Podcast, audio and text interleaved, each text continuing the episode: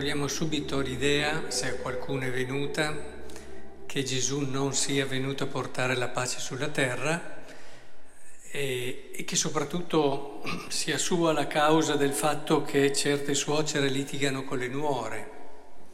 Questo è frutto del peccato, non di Gesù.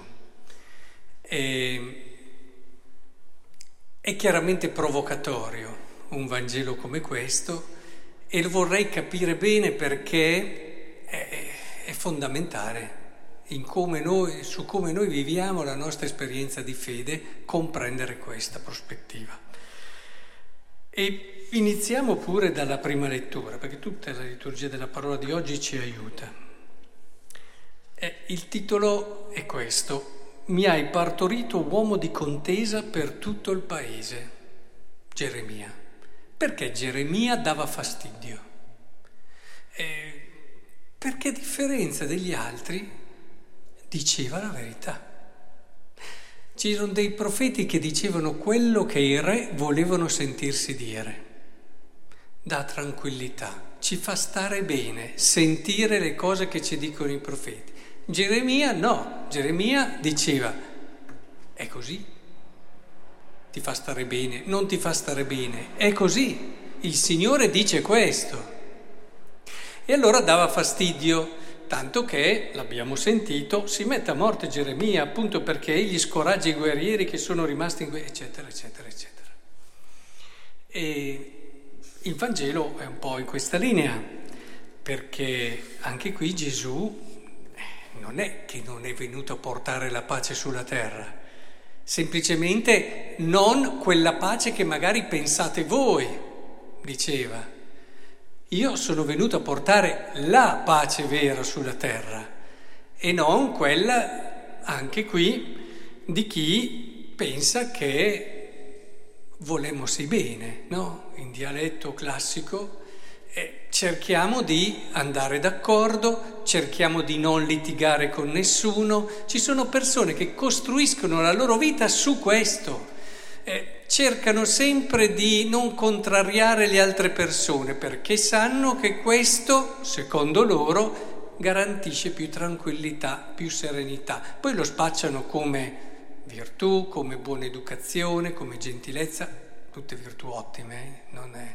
no, non che non voglia queste, però se la sostanza poi e la motivazione fondamentale è quella di stare tranquilli e stare bene perché non pestiamo i piedi a nessuno, e questo è tutto fuorché Vangelo. È in questo senso che Gesù allora diventa provocatorio. Io non ti sono mica venuto a portare quella pace lì, quella del, beh, simpatico, quelle sono brave persone, non ha mai dato fastidio a nessuno, ha sempre fatto le loro cose, casa, famiglia, lavoro, punto. Anche questo in sé è una cosa buona, bisogna vedere con che motivazione è ispirato. Potremmo vederlo anche, io a volte faccio l'esame di coscienza su di me, no? E penso che sia una buona cosa, anche sul sacerdote. Io potrei dire benissimo le cose che la gente vuole sentirsi dire, sempre. Ah, penso che si passerebbe da sacerdoti molto simpatici, molto accoglienti. Eh, quel prete lì mi piace, passi, saluti, pacca sulla spalla, battuta, poi si scherza magari su una cosa, sull'altra, anche lo scherzo sull'aspetto religioso e via. Ma quando noi troviamo sacerdoti così siamo contenti, non ci cambiano niente nella nostra vita, no? Di solito. E eh, possiamo anche cercare il sacerdote confessore di questo tipo, che sicuramente non mi contrasterà più di tanto, sì, sarà sempre incoraggiante, sarà sempre così, io sono sereno, non mi converto sicuramente e lo vado a trovare e torno a casa. E a volte sapete, uno se lo chiede, no? queste cose a livello di cos'è che devo fare per seguire il Vangelo. Devo dare questo tipo di pace alla gente, devo portare le persone a essere serene, a pensare di non avere problemi e... o devo aiutarle a incontrare Cristo. Questa è una chiave, è una chiave importantissima che ci aiuta a capire come rapportarci, perché se vogliamo arrivare alla pace, eh, dobbiamo... Allora, guardiamo un po' la via del mondo, no? Ascolto, dialogo, confronto, rispetto del diverso, tutte cose giuste, ma ancora assolutamente insufficienti. L'umanità ha fatto progressi enormi in questa direzione. Una volta c'erano poche storie, o sei qui oppure ti faccio fuori. Adesso c'è un atteggiamento diverso, ma, ed è un bel, è un bel valore questo, valori acquisiti dall'evoluzione della cultura e dell'umanità, che convivono anche con regressioni preoccupanti a livello di umanità. E questo ci deve accendere una lampadina, accendere una luce. Ma come? Progrediamo così e apriamo dei baratri così? Forse allora in questo progresso manca un'anima, manca un'anima. E certo che manca un'anima, perché manca il cuore, ciò che veramente ti può portare alla pace. Non ci arriverai mai. Abbiamo visto, basta un tic perché una potenza si affaccia un po' troppo e ti dà fastidio, ecco che allora si scatena. Ora, cos'è st'anima?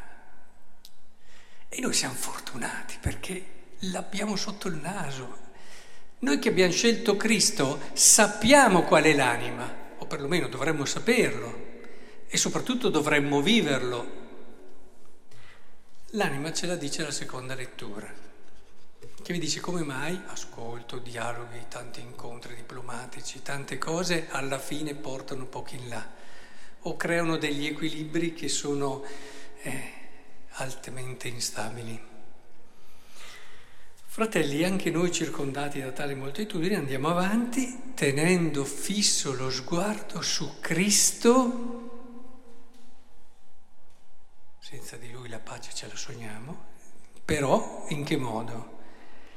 Su Gesù, colui che dà origine alla fede, egli di fronte alla gioia che gli era posta dinanzi si sottopose alla croce, disprezzando il disonore e siede alla destra del trono di Dio.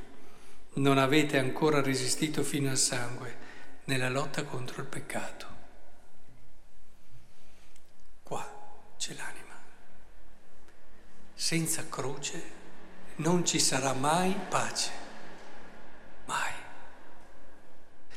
Senza la croce di Cristo non ci sarà mai la risurrezione della pace senza far entrare nella nostra vita il mistero pasquale che non è così chiaro, perché molti hanno scelto Cristo ma si sono dimenticati che hanno scelto un crocifisso, risorto sì, ma che prima deve passare di lì, senza quello non ci sarà mai pace, perché un ascolto senza croce non sarà mai vero ascolto, se non sei mai disposto a metterti in gioco davanti a quello è facile, sapete, hai ragione, oppure ascoltare basta senza dire mai niente, ma mettiti lì ad entrare davvero nella vita di chi sta parlando. E allora devi fare un percorso interiore che senza la croce non ci salti fuori. Te illudi la persona. Eh, fai, sì, sei aperto, dicono è aperto, sa ascoltare. No, ma cosa vuol dire aperto? Che ti lascia dire a tutti quello che vogliono? Eh, o vuol dire che è capace di aprire il suo cuore e la sua anima, nel senso di uscire da se stesso per entrare nel tuo mondo. E questo lo fanno pochi perché non amano la croce. Cosa vuol dire dialogo vero senza la disponibilità a metterti in gioco e a perderci tu, perderci in prima persona? No, è mica dialogo allora.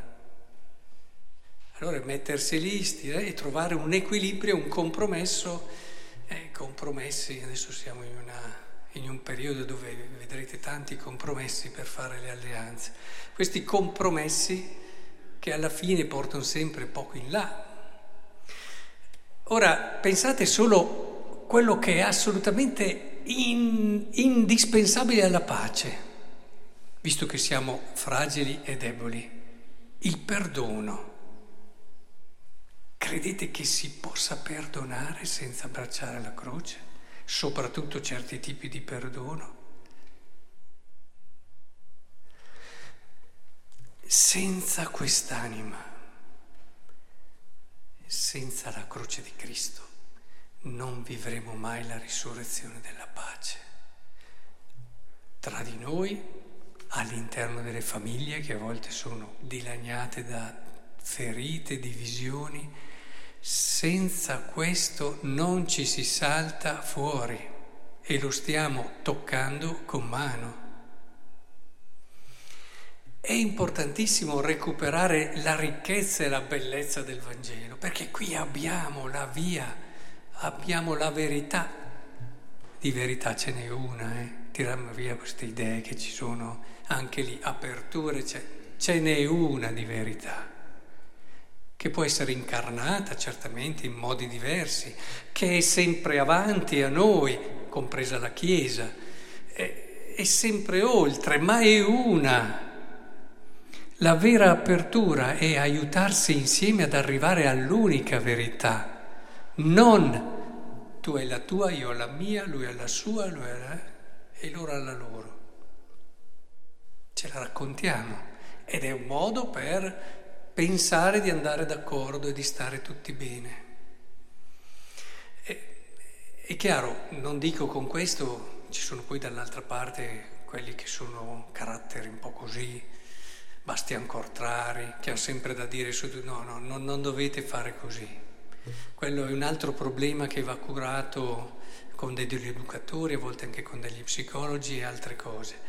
Però il problema è proprio questa passione per una verità che non puoi avere autentica senza seguire Cristo che dinanzi a quella che era la gioia che gli era posta, si sottopose alla croce disprezzando il disonore e siede ora alla destra del trono di Dio.